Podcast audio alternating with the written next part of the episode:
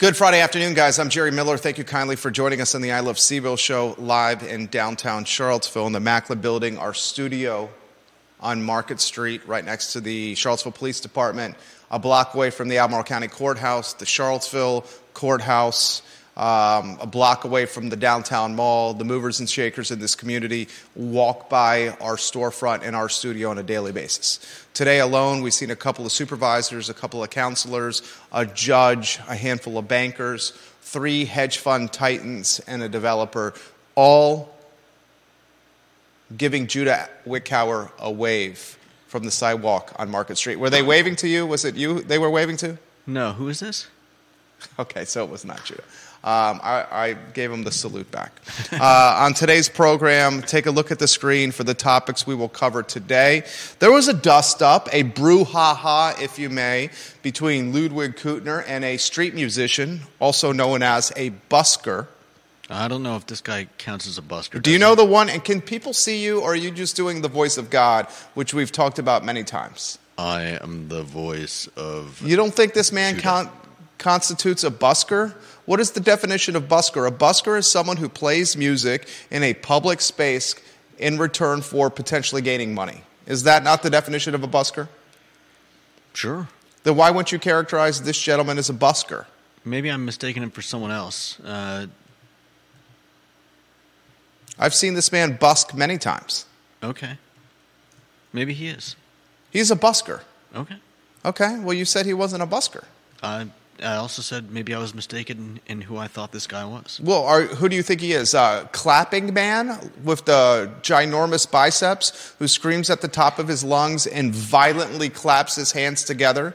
That He's was- got luscious dreads, wears Rastafarian clothing. Chief Kochis just drove by. Is that who you would characterize as that's who you thought it was? Or did you think it was the guy who carries the cane and screams at the top of his lung? He's smaller than Clapping Man, not as physically intimidating. Um, screaming at the top of his lungs, carrying a cane, or what do we call it in previous shows? Was it a cane or a staff of some kind? Staff. Almost like a shepherd's staff. It, this busker Without is neither of them. What's that? Yeah, yeah. I think I was think I was at least generally thinking of those those two. Oh, no, no, no, no. This is a gentleman that bangs homemade drums and is often, is it prophesizing? Prophesizing of Jesus Cristo on the downtown mall. Uh, I'll give you the nitty gritty here. I will highlight that Ludwig is a friend of the program.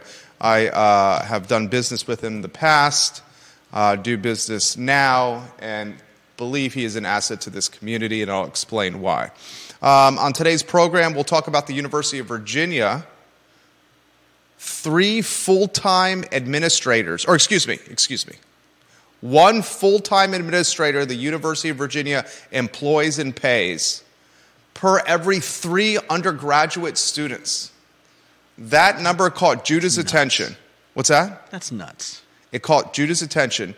And when he, in our pre production meeting, relayed, Did you know that the University of Virginia is paying one full time administrator for every three undergraduate students? My jaw hit the table on this set.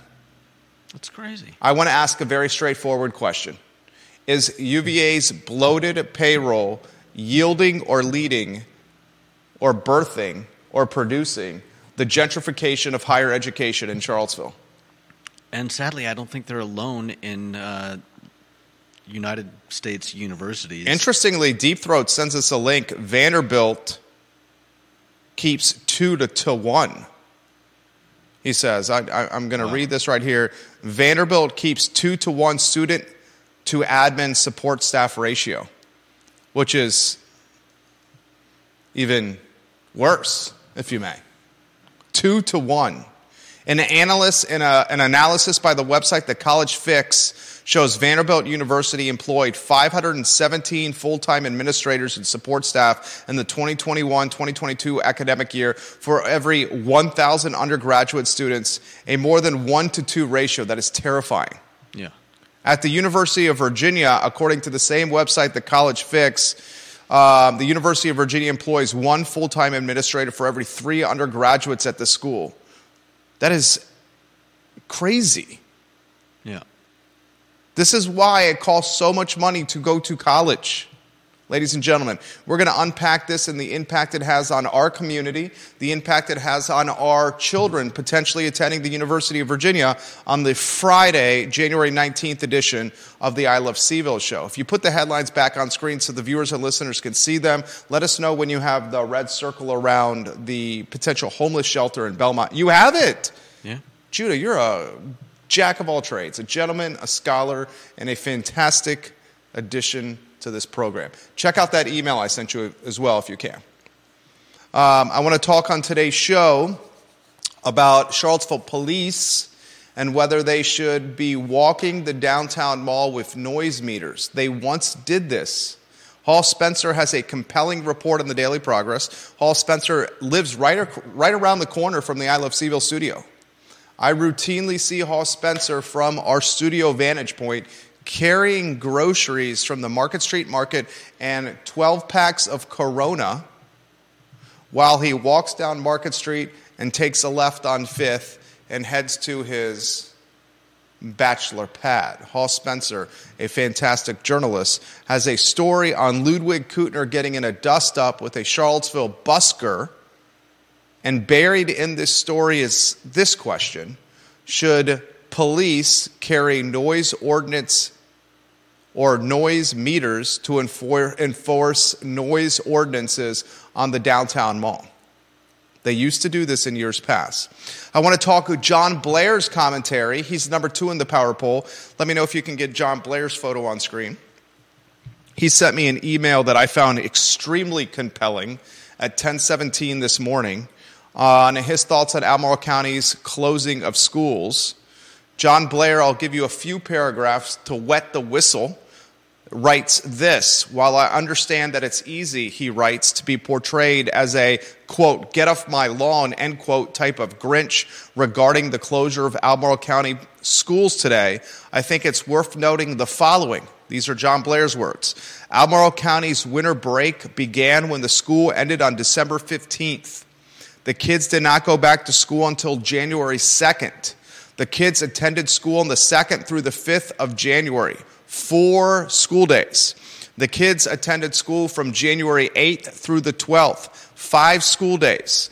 The kids only attended one day of school this week, and that was two hours late. Next week, Albemarle County Public Schools are off on the 25th and the 26th for teacher workdays. John Blair writes So, in 44 calendar days from, Jan- from December 16th, December 16th to January 29th, the kids have been in school for 13 days, assuming there are no weather delays, cancellations next week, and one of those days was a two hour late day on January 8th, 18th, excuse me. John Blair says this It does not take a Curry School PhD to understand that this is not optimal for the students. As with all things education, the kids most affected by, these cal- by this calendar are the kids who are struggling the most. The New Yorker and other national publications have recently ran stories about chronic absenteeism. One of the parents in the New Yorker article said a major factor in this trend is the fact that schools act like they don't want to be open. The schools close for any and all types of weather or conditions. Kids internalize that and start to feel like school really is not a big deal. I sincerely worry that we're setting the same example in Albemarle County. If you're a kid who already doesn't like school and doesn't see a lot of use in it, is the school only being open for 13 out of 44 days really giving a good message to those kids? God, it's such a good email, John. Such a good email from John Blair. It's such a good talking point. And I will further that talking point by highlighting this the private school calendar is very different from this one. Very different from this one when it comes to days kids are in the classroom and learning in person. We will unpack that on today's program. I want to start the show by talking about a headline that I realize is going to drive significant political and community engagement. This is a story from Charlottesville Tomorrow, the news nonprofit. And the headline I will read to you verbatim. Are you ready, Judah? Mm-hmm. the city manager, Sam Sanders, will ask council to buy a $4 million Belmont property and build a new homeless shelter. First, I think we need to depict where this homeless shelter could go with a photo from Google Street View, if you may, Judah B. Wickower. Can we put the photos on screen? It's like you read my mind. It's like we've worked together for 13 plus years or something. The photo is on screen. Home to formerly Community Bikes, this particular building, currently owned by the Charlottesville Redevelopment and Housing Authority. Now, Sam Sanders wants to buy not one Judah, but two buildings 405 Avon Street and 405 Levy Avenue. If you have a photo or a Google map with a red circle around it, please, that would mean the world to me if you can put it on screen. This is right off Hinton Avenue. This is right off, is it Rialto Street? I always have a hard time with Rialto. that. Rialto Street. Thank you, Judah. Right off Grave Street. A hop, skip, and a jump from Belmont Avenue. Right next to Lampo Pizzeria. is, is pizzeria still an in vogue term? Was it ever in vogue? Is it pizzeria or pizza parlor? You're saying pizzeria was, was never cool or the right nomenclature? It may have been. Is it pizza parlor or pizzeria? What's the preferred or more in vogue nomenclature? I'd say that uh, Lampo is more of a pizzeria. Then why? Because parlo, parlor has connotations of being more common man or common woman, Yeah, I'd say. and Lampo is more elevated and upscale with its price point, offering, and clientele. Is that what you're saying? yeah, I'd say pizza parlor is more like a pub, whereas pizzeria is more like uh, you know a classy joint. Pizzeria is classier than pizza parlor?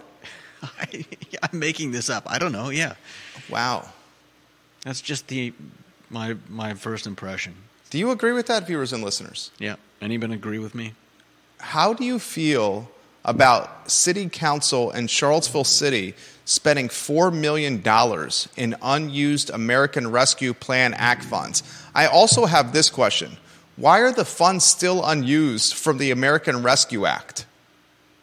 Why are these funds still sitting in account unspent? It's a good question, but I think it's also an indication that they're not just grabbing any money that they can get their hands on and spending it wherever they feel like spending it. And that's what local government will respond with. Are, the, are these American Rescue Act funds associated with contributions during the pandemic? I would believe they are. This is, this is the question I have for you. Should $4 million be allocated to 405 Avon Street and 405 Levy Avenue? Can you put the photos back on screen and rotate them with the Google map circles if you could? This potential homeless shelter will legitimately be in an area surrounded by six, seven, eight hundred thousand dollar homes. This homeless shelter will legitimately be in an area surrounded by a number of locally owned businesses, including, as I've highlighted already, Lampo, Hop, Skip, and a Jump from Sultan Kebab, Hop, Skip, and a Jump away from the businesses at Ix Park, like Three Notch Brewery, a hop, skip, and a jump away from Therapy 360, a hop, skip, and a jump away from a number of law firms. I mean, you could probably give me a Google Map Street View or a Google Map if you type in the 405 Avon Street. I'm going to do it as well. And let's see what immediately struck, strikes us as the businesses in that area, okay? I'm doing it. 405. Downtown Family Healthcare jumps out to me. What else, what else jumps out to you there, Judah? Yaddy's Alterations. Yep, that's Kitty Corner right uh, right behind um,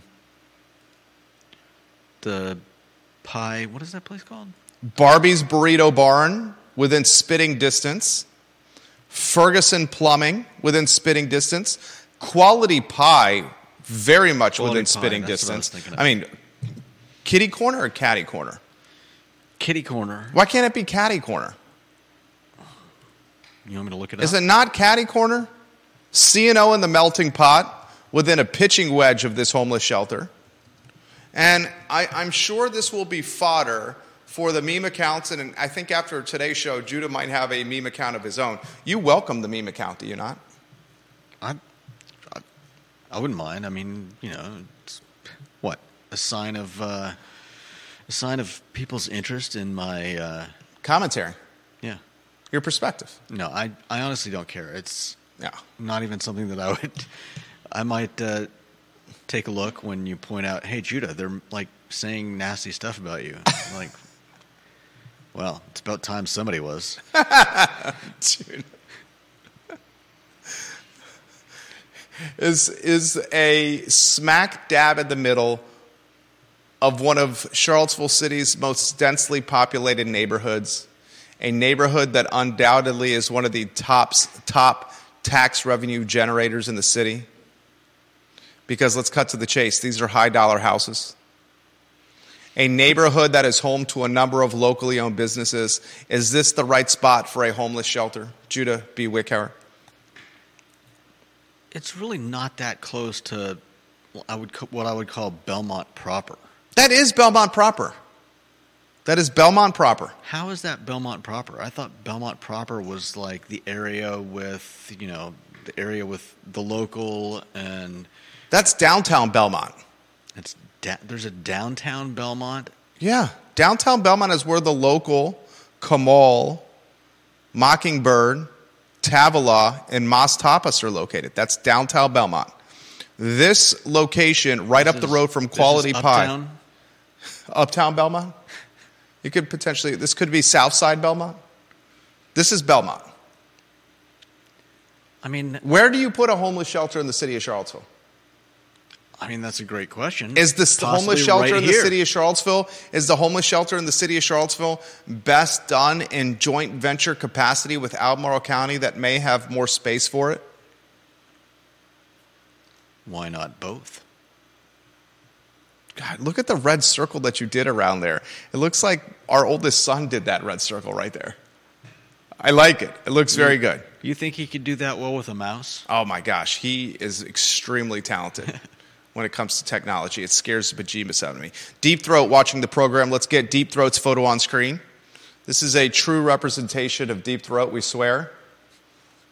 No one knows who Deep Throat is, so this actually is not a representation of him.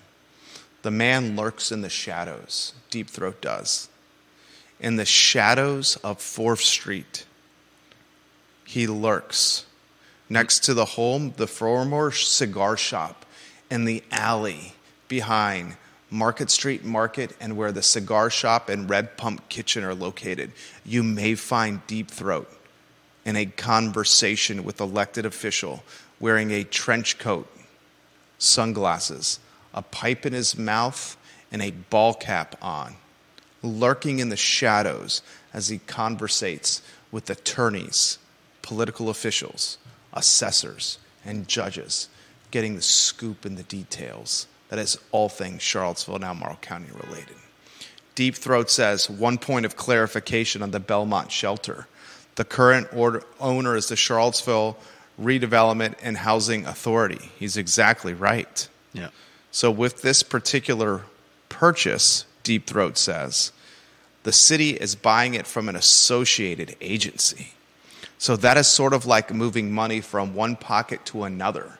The true economic cost, Deep Throat says, will not be the property purchase, but the cost of constructing a new facility on the site and the cost of operating it.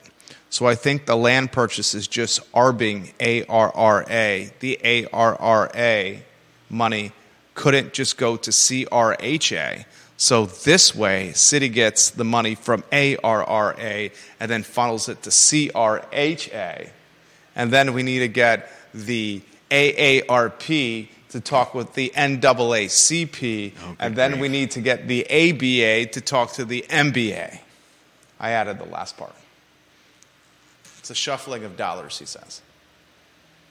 says the true cost is the cost of construction and the cost of managing the facility moving forward. How do you think Belmontonians will feel about a homeless shelter being constructed in their neighborhood? Could you ask that same question of any neighborhood in Charlottesville? I think you probably could. Okay, fair. That's fair. So you're saying this, and I agree with you. The homeless shelter should be positioned in a place that is strategic to where the need is and not based on the socioeconomic demographics of the surrounding neighborhood around the shelter. Is Sounds that what good. you're saying? Sounds good to me. Okay, Judah said it just like I would say it. Uh, Stacy Baker Patty watching the program. Is Stacy Baker Patty on the on the viewer rankings? No, Stacy Baker Patty is she on the rankings? No. Stacy Baker Patty needs to be in the rankings. Did you move Stephanie Wells Rhodes up? Stephanie Wells Rhodes is in the 18th slot. I love that Stephanie Wells Rhodes is on iLoveCVille.com forward slash viewer rankings. Stacy Baker Patty needs to be in the viewer rankings at number 34. If you could update that list to include Stacy Baker Patty at number four in the power poll. I will get to you, Bill McChesney and James Watson. Stacy Baker Patty says, I've often wondered why the old Kmart building would not or could not be used for a homeless shelter. Yeah, Corin Capshaw's team owns that. The old You think- Kmart location. I guess that's probably why. There's your answer. Why the homeless shelter is being considered at the site of 405 Levy Avenue and 405 Avon Street is why, Judah? Because the property is free. Because Well, it's not necessarily free, but it's Well, got I a don't- buyer I don't that mean- basically is the city. I don't mean free as in doesn't cost any money. I meant free as in available. Um, You're shuffling the dollars as he's highlighting. that's not necessarily. I mean, is is that good city governance? Is that good? Uh,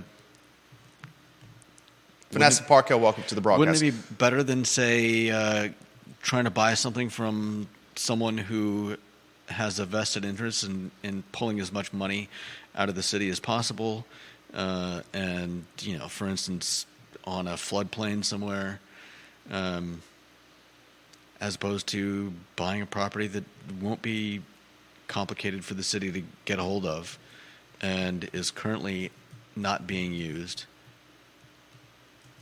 Now, it's going to be right at the tail end of the bridge coming, you know, coming over from uh, the downtown mall.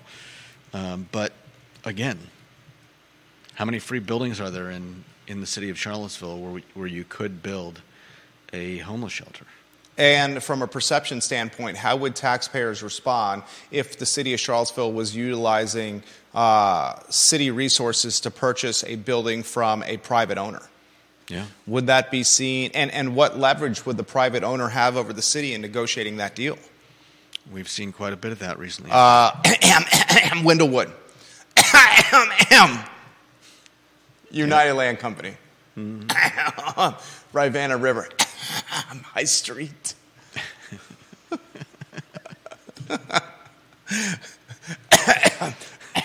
uh, Rivanna Station. North of Elmore on the Green Line. Is that what you're talking about there, Judah? Something like that. Uh, Philip Dow. Let's get Philip Dow's photo on screen. Philip, you've been making the program really good lately. Sincerely mean that, uh, King of Scottsville. Philip Dow's number 19 in the power poll. He may be climbing the rankings, Philip Dow. He says, What will be the ongoing cost to manage and maintain these shelters? Damn good question. Kelly Postel Jackson says, We aren't in the 50s yet. Kelly's watching. Kelly's trying to, trying to climb up the power poll. Kelly, this comment is secured your spot as number eight in the power rankings. I'm going to respond to Kelly. I love when Kelly Jackson watches the poll. Hello. This comment has secured your spot in the rankings. We have missed you of late. And then I'm going to send her the, the power poll ranking. KJ, love when you watch the program, KJ. How will Belmontonians respond to a homeless shelter adjacent to their $700,000 and $800,000 homes? And I'm going to ask you a follow up question to Are this. they really that expensive right on that block? Dude, what do you mean? I mean, I've driven by that block. Are, are you? I, I mean, I, I understand the real estate is more my cup of tea than your your cup of tea, but have you seen Belmont Avenue? This isn't Belmont Avenue, though. It's a hop, skip, and a jump. I know. Have you seen some of the homes on Hinton or Levy Avenue? I mean, have you seen some of the homes on Graves Street? I used to live off Little Graves. Okay. It's it's six, seven, eight hundred thousand dollars. Okay. If you say so. I got a straightforward question here. Does a homeless shelter, this is a straightforward question. Would a homeless shelter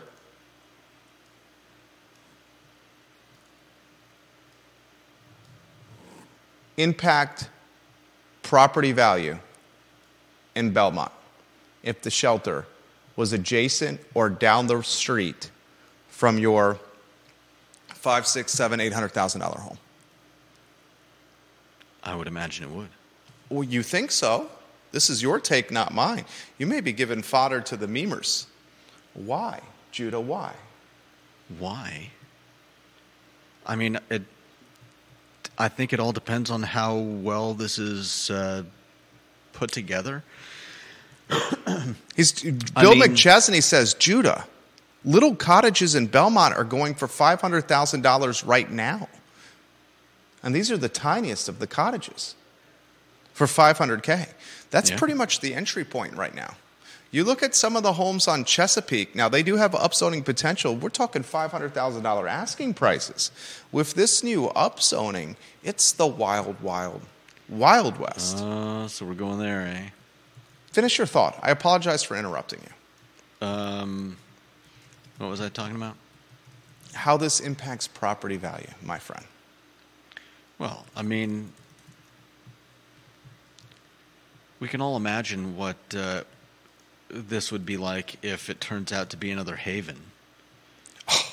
Where are you going with this? Wow, I'll sit back and listen. Well, there's a reason we had people setting up tents in the park. It's because it's right across the street from the haven, right?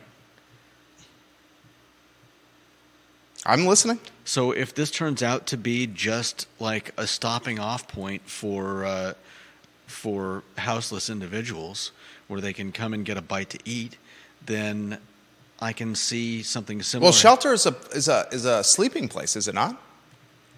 Yeah, but we don't know exactly what they're going to build here until it actually happens. So while it may be an interesting proposition, until it's actually until there's some, you know, somebody has some blueprints for what they intend to put there, uh, you know, I'll I'll hold my judgment and say that yeah, if this turns out to be a place where you just have a bunch of people hanging out on the front porch and possibly uh, moving into, uh, I mean, moving into as in walking into the surrounding neighborhoods, and then it, I believe it could have a negative effect on property values in the in the immediate area. I don't know how far that would go, but I doubt anybody's going to say I'm insane for suggesting it. Uh, Judah Wickower, a voice of reason on the Friday edition of the I Love CVille show. Jim Hinchley, we will get to your comment in a matter of moments. CC Marks sends me a direct message. I just received a message, we all did, from Albemarle County Public Schools. They have green lighted after school activities, including basketball games. Yet children are not in school learning right now. Can you explain the priorities to me? From CC Marks. CC Marks, thank you for that DM. I was not aware that they greenlit after school sports and other activities on the same day they kept school from being open. That seems rather, what's the word I'm looking for? Dysfunctional? Pointless. Priority disorganization? A bit concerning? Wouldn't the snow that's coming down pose to uh, How pose a more still coming down? wouldn't it, the snow that's coming down literally right now pose more of a problem as the weather gets colder when it becomes nighttime as opposed to daytime and the roads freeze? I don't think anyone was, was, was expecting us to, to still be seeing falling snow at this time of day. Vanessa Parkhill, I'll get to your comments in a matter of moments. Jim Hingley In watching fact, the program. My weather app. Jim Hingley says, by comparison, Ridge Street and Fifeville have $500,000 plus homes close to the Salvation Army 58 bed shelter. Oh, he's offering a barometer for us. Uh, Jim Hinchley, a voice of reason in this community. Huge fans of Jim Hinchley on this show. Ridge Street and Fifeville, by comparison, have $500,000 plus homes close to a Salvation Army 58 bed shelter. One of the challenges of a landlocked city with literal, little room for development is you have to make tough decisions of where you put a shelter. And while everyone, including me, no one take me out of context, although I'm sure there will be accounts that do, I support housing for everyone everywhere. How you solve homelessness is put folks that are homeless in homes. I'm all for that. We're realistic individuals, and we understand that when Sam Sanders on Monday City Council meeting, remember the meeting was canceled this past week due to snow, when it's rescheduled for Monday, when he presents a homeless shelter in Tony, prestigious, yuppie, homogenous, and wealthy Belmont, the Belmontonians will come out in full force as if they were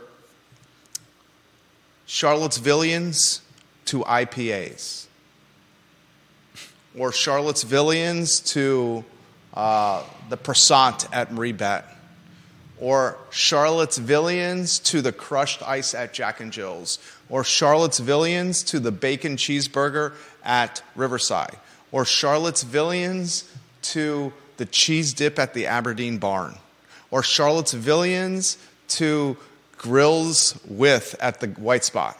I can continue, but Judah's giving me the, the he's telling me not to. I will stop. Philip Dow says, I can see property value going down. If it might affect my house, I would totally be against it. Bill McChesney says, put Bill McChesney's photo on screen. Build it down where Moores Creek overflowed. It will help with the cleanup. Bill McChesney says uh, they, could put a, they could put a tower on the corner like the one at Copley and Ivy Road. He says the open area where better living used to be will be the new tent city.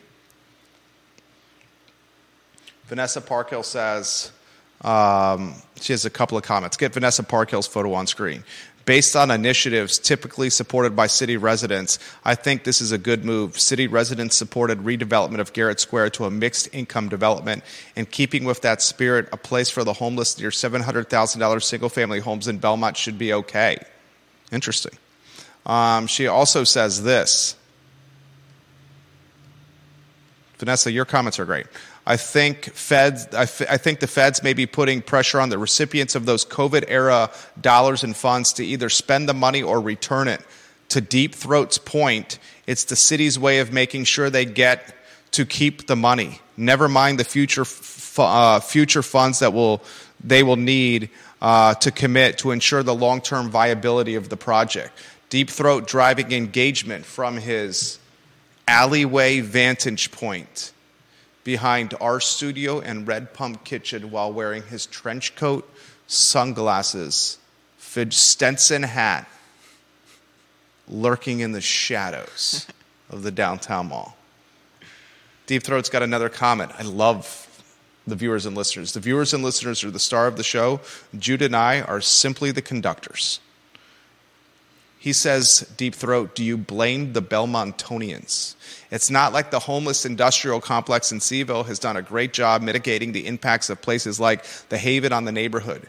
He says a competent manager can make social service facilities work compatibly with neighborhoods. In Brooklyn, for example, I lived around the corner from a methadone clinic. The clinic made sure to mitigate impacts, and it was fine. Warrior AG watching the program. How will a homeless shelter affect property values? Clearly, he thinks it will. Albert Graves says, What's the name of the new shelter in Belmont? Because the homeless shelter on Ridge Street has a world renowned name like the Salvation Army that helps the property values on Ridge stay pat. That's a damn good comment. I'm going to retweet this. Albert Graves, fantastic stuff from Albert Graves. Can you get Albert Graves' photo on screen? Number 10 in the power poll. This is a fantastic comment. Fantastic comment. I mention this live on air on the I Love CVille VA show. Does the branding for the homeless shelter matter to preserve property values? If one homeless shelter is called the Salvation Army, which has a national, if not global brand, does that moniker, that brand, the connotations behind the Salvation Army, it's called brand equity in our business. The brand equity of the Salvation Army, does that create a feeling of safety and security and preserve property values when a Salvation Army is positioned within a neighborhood? If the homeless shelter that is controlled and run and financed by the city is called the Charlottesville Homeless Shelter, will that create brand equity that is not synonymous with the Salvation Army further resulting in property value loss? That's a damn good question. Yeah, definitely. I mean, Should the city, after it acquires this property, form a joint venture to allow the Salvation Army to create Virgin 2.0? Does the city want to be in the homeless shelter operation business? Or should it just take the funds from one cup where it's playing three card monte or guess where the ball is with the three cups on the side of a dark alley in Manhattan, shuffling the ball from one cup to another on a cardboard box while a derelict is passing the cups and the ball back and forth and trying to hustle you out of $20 on a street in Manhattan? Is the city doing this? The money, the 4 million under one cup, two other cups empty, and it's just shifting the money back and forth. Should the city, after it shifts the money back and forth, say, I don't want to be in the homeless shelter business, I'm going to form a joint venture and allow the Salvation Army to do it, in part to preserve property value and to maintain community confidence? Fantastic stuff from Albert Graves. Anything else you want to add, my friend, to this conversation before we go to our next headline? Ooh, got a shared post from Jim Hensley. Jim, I got it. Uh, thank you for sharing that post. I did not see it initially in the DM, but I saw it the other way you communicated with me. Thank you very much, Jim Hensley. He says the 58 bed shelter in Fifeville is close to many businesses as well. Uh, I want to get to these other topics. I, I'm going to text my 1.30 p.m. phone call and see if we can slide it to 1.45 p.m. Hey, can we slide our call to 1:45 p.m., comma, please? Text sent. Okay, this will allow longer conversation. Anything else you want to say on this topic, J Dubs, before we go to the next one? Uh, no. No? No final thoughts? All right. How about the University of Virginia next headline if you want to put a lower third on screen? Have, been, you, have you been using the lower thirds? No. Please, can we use the lower thirds? So those that are just tuning in can see what we're speaking about? Can we put the lower third, please, on screen for UVA pays one full time admin per three undergrads, please, sir? I found this startling. And evidently, it's even worse at Vanderbilt. Thank you, Deep Throat, for that link. Ah, oh, he said yes, 145. Thank you. Um, this, according to the website, thecollegefix.com. The University of Virginia employs one full time administrator for every three undergraduates at the school, according to an analysis conducted by the College Fix. That is roughly a 9.3% increase from the 2013 2014 school year, according to the analysis, which used data provided by UVA to the Federal Integrated Post Secondary Education Data System. During the 2013 2014 school year, there were 291 full time administrators and support staff employees per 1,000 undergraduates. And in 2021 2022, the most recent year for which data are available, there were 318 full time administrators and support staff per 1,000 undergraduates. Meanwhile, the number of full time educators per 1,000 undergraduates has stayed roughly the same over the last 10 years, hovering at an average of 103 instructors per 1,000 students. That is freaking crazy. Did you hear that? Mm-hmm. The university also continues to raise its tuition, most recently by 3% for the 2024 2025 school year. I want to, this is so bananas to me. Are you ready for this? Mm-hmm. I'm going to read these two paragraphs for you again. Please listen carefully. I'll read them slowly. UVA, during the 2013 2014 school year, there were 291 full time administrators and support staff employees per 1,000 undergraduates. In the 2021 2022 school year, there were 318 full time administrators and support staff per 1,000 undergrads. From a teacher standpoint, there's 103 teachers or professors, instructors per 1,000 undergraduates, and that number has stayed the same over the last 10 years. The payroll is getting bloated with paper pushers instead of educators. I want to say this loud, I want to say it again, and I want to make sure everyone that's listening to our Fine and Fair talk show hears this. The payroll is getting bloated with paper pushers and yes people as opposed to educators of our children. Is this bloated? I'm sweating profusely. Are you sweating? No. I'm sweating. It's because you get so worked up. I'm sweating. Is this bloated payroll causing the gentrification of education at University of Virginia, creating an even more homogenous, wealthy, and student body lacking diversity?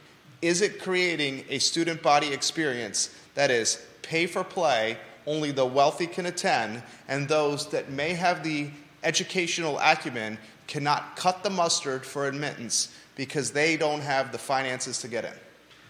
Tell them how much the the uh, UVA's vice president of diversity, equity, and inclusion makes. Do you have that in front of you? You put this in front of me. Yeah, it's two paragraphs down from the last one you were. You on. want to read it? Why don't you read it so we have a different voice in the mix?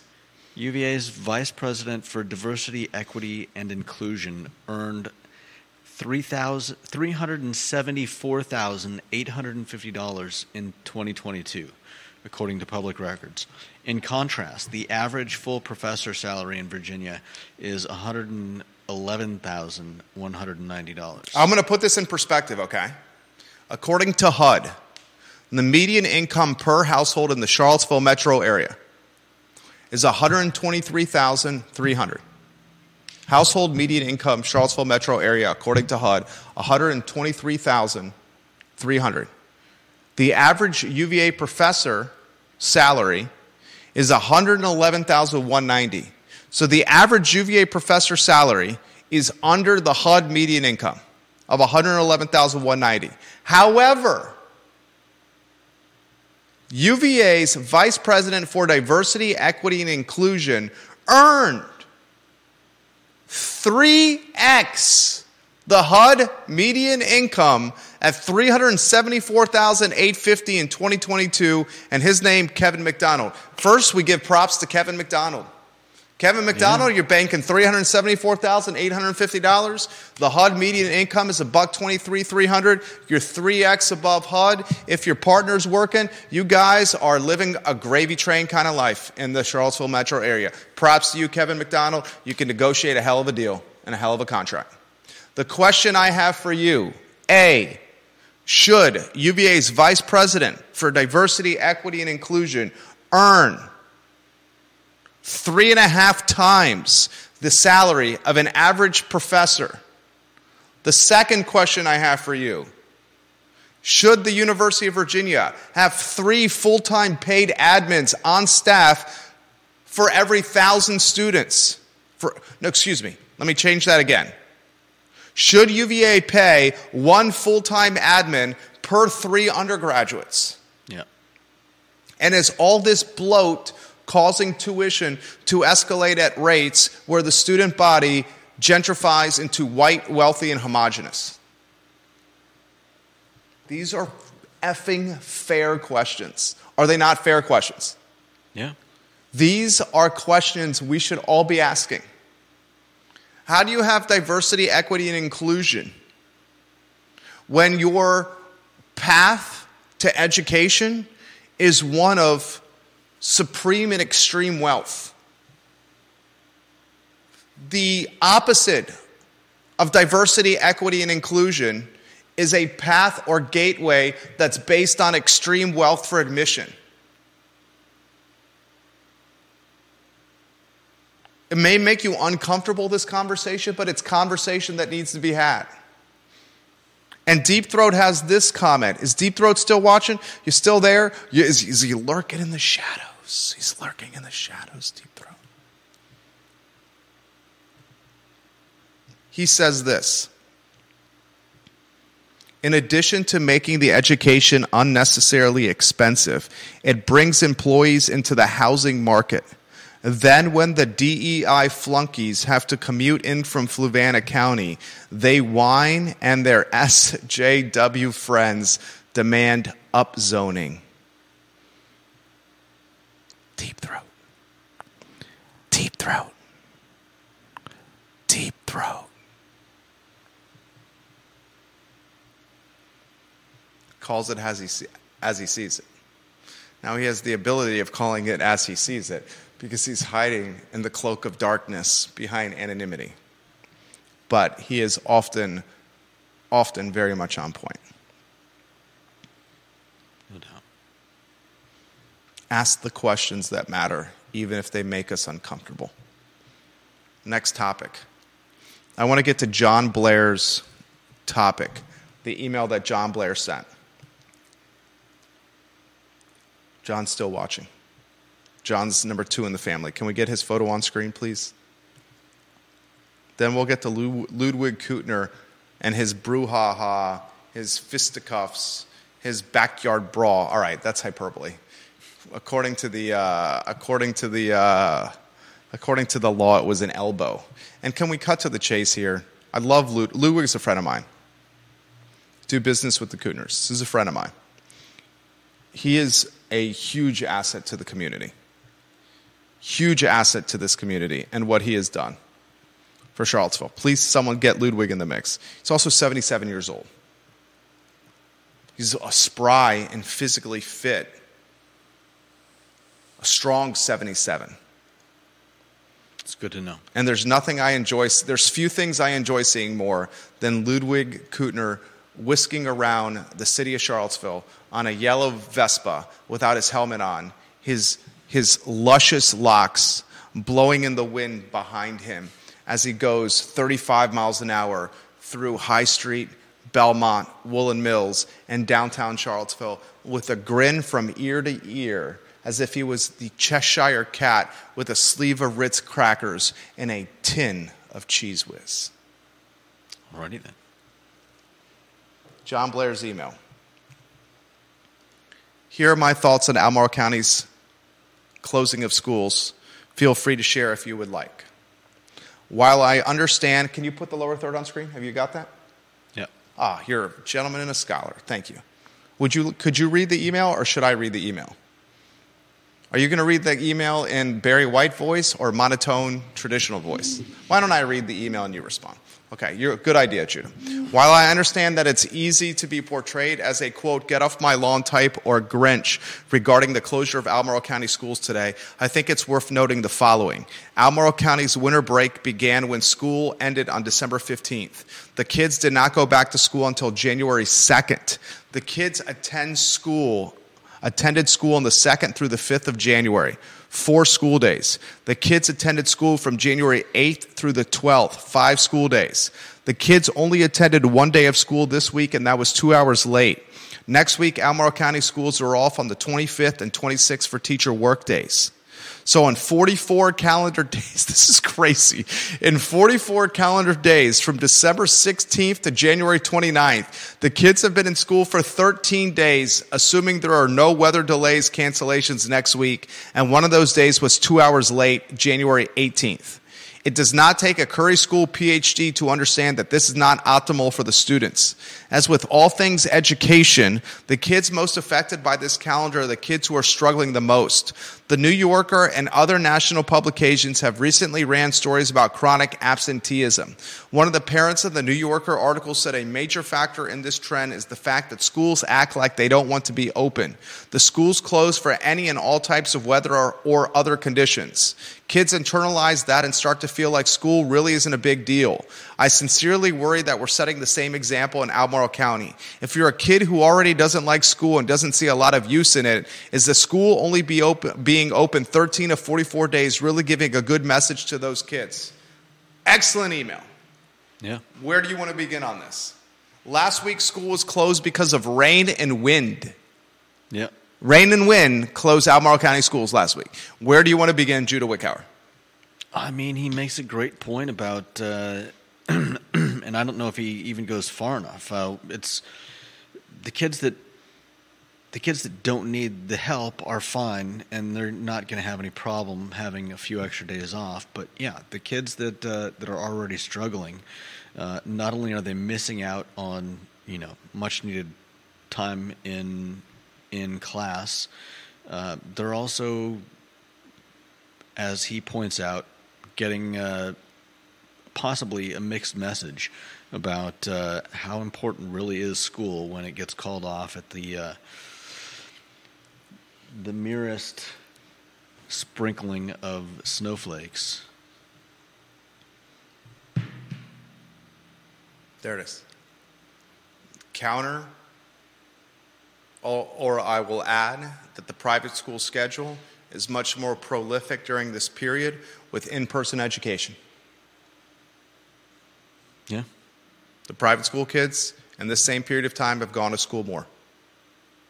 I'll also add the families that have the means can get outside support for kids when it comes to school. Yeah. Tutors, No doubt. one on one tutoring, group tutoring. If you're a stay at home parent, you may have more time to work with your kid with helping them learn or do their homework as opposed to families that have two parents that both work. Mm-hmm. We're setting up this generation. And a lot of this generation that's in public school right now, in private school right now, is still associated with years lost during COVID and the pandemic. We should have spent the time, and we're not that far removed from COVID and the pandemic. And it may be coming back. Maybe coming back? What are you talking about? You haven't heard about the rise of COVID cases? I don't think that's going to lead to the closing of schools, though. No, no. Not, I don't think we're ever going to have the government tell us to stay home and to shut us down and to lock us down again. Yeah. I don't think Americans will go for that. But we should be playing catch up. We should be playing catch up. We should not be playing, oh, it's windy outside, let's close them down. Or like today, like CC Marks just sent me in the DM. Uh, no school, no school, but we can have our basketball game tonight. No school, Roads are too dangerous when the sun is out and when temperatures are at their hottest during the day.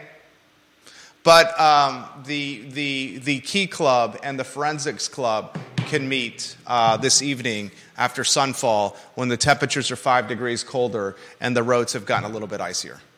There is no school today in Albemarle County, but um, if you're trying to get uh, a heavyweight wrestling championship title, you show up in your singlet and you better start rubbing some skids on the map to get that trophy.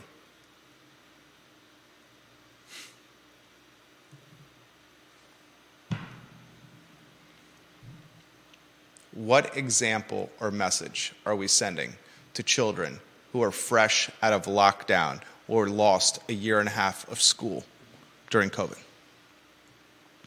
And do we truly understand the impacts of what's going to come? The same children that are byproducts of a iPad, iPhone, and screen dominant era of life and living. The same children who are byproducts of 18 months of wearing a cloth over their face, impacting verbal and communication skill sets to levels we still do not know.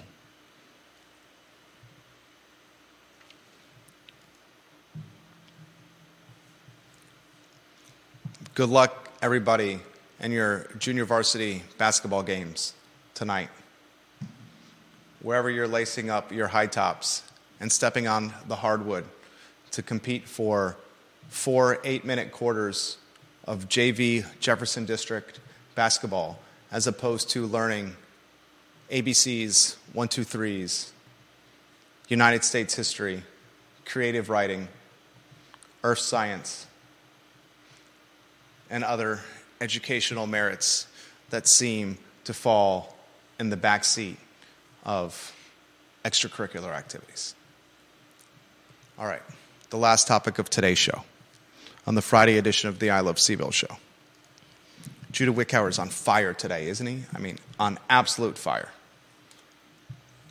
Ludwig, friend of the program, got in a bit of a dust up with a busker.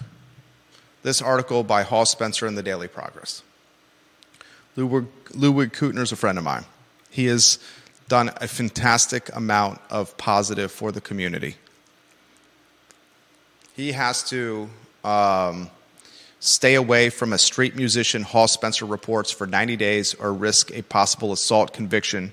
The court, this case came before Charlottesville Court on Thursday. The busker um, asserts that this has been a long running dispute with Ludwig.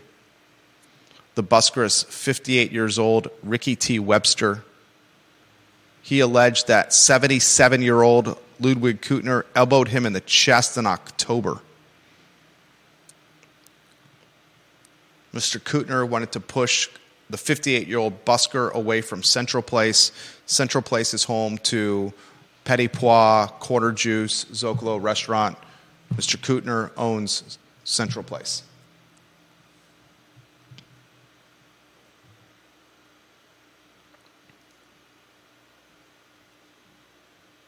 I think this is a massive waste of taxpayer resources. Taking an incident that involved a 77 year old elbowing a 58 year old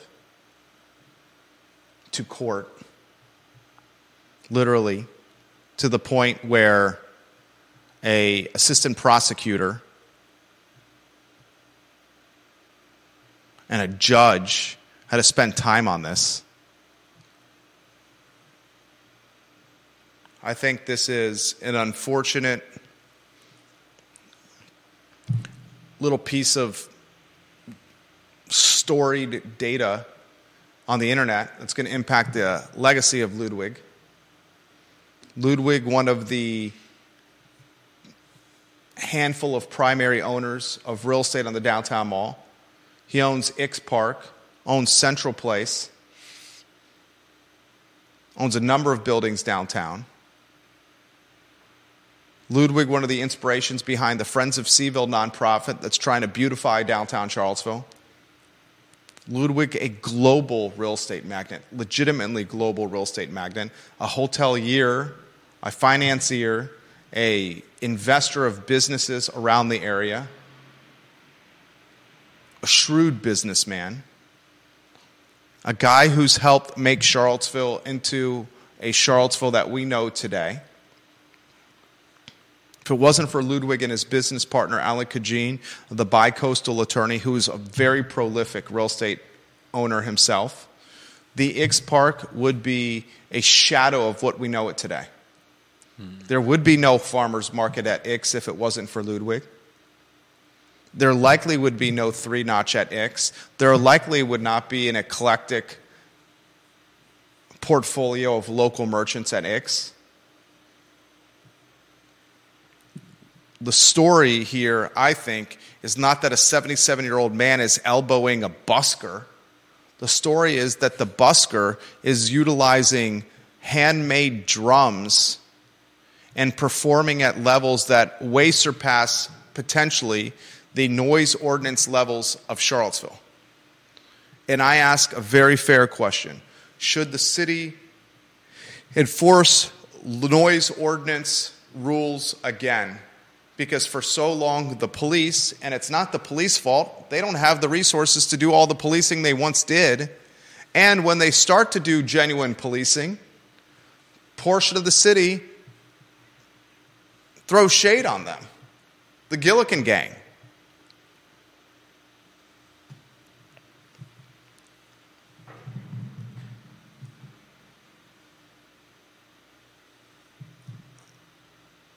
I don't think buskers or the clapping man or the shepherd stick. What's the shepherd stick called? What did I call it? Staff? The, what are we going to call the clapping man's counterpart who carries the staff around? The guy who carries the shepherd staff is not as physically muscular as loud clapping man. What is staff carrying man called? Are we going to call him la- the loud shepherd? All right, we got the loud shepherd. Good idea, Judah. We'll call him the loud shepherd. We got the loud shepherd, and we got clapping man, and we got what are we going to call homemade drum, homemade drummer, the guy who made the homemade drums, and prophet, prophesizes about Jesus Christ while banging his homemade drums. What are we going to call him? Oh, his nickname is the preacher man, according to Hawes Spencer. He can be found in the warmer months, according to Hawes Spencer, Spencer dancing, playing the keyboard, and tapping upturned five gallon buckets. So we got the loud shepherd, we got the clapping man, and we got the preacher man. If the loud shepherd, the clapping man, and the preacher man are not staying within noise ordinance regulations, should those ordinances be enforced?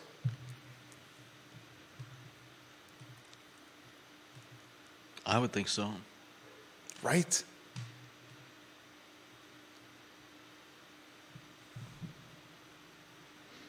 Right? Why aren't they being enforced?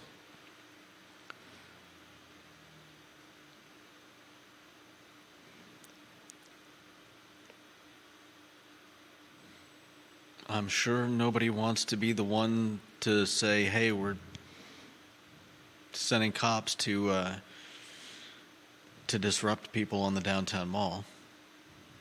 Is that why? Are they not being enforced because of I think they're not being- political perception, collateral damage? I think they're not being enforced because of the optics of shutting people like that down. Somebody's going to come along and say, you can't do that. You're interfering with their free speech, or you're interfering with them because of the color of their skin. 2024, ladies and gentlemen. John Blair says this Thank you for reading the email. I don't want my email to be construed as critical of ACPS or the school board. Rather, it is a hope that we can find some ways to give students some sort of learning opportunities, even when there are weather closures. And that's what I said earlier in the week. We had all this significant infrastructure allocated to virtual learning, and we just threw it away. I'm all fine for fun and snow days, Yeah, an actual snow day. an actual snow day. But wind and rain are not snow days. Days where kids can play junior varsity basketball or have a debate in forensics or have a key club meeting to talk about better locker room access in the middle school of an Albemarle facility, those being prioritized over actual learning in classrooms is befuddling and flabbergasting. Albert Graves, everyone in Albemarle County just got another tax hike on the overinflated property values, but UVA pays no personal property taxes, and yet they continue to raise their tuition rates. Why? Great question. Because they need because they need money to pay all the uh, Because evidently the uh, vice president of DEI gets 3x the HUD median income. yeah. And they got one full time admin per three undergraduates. It's got to be costly.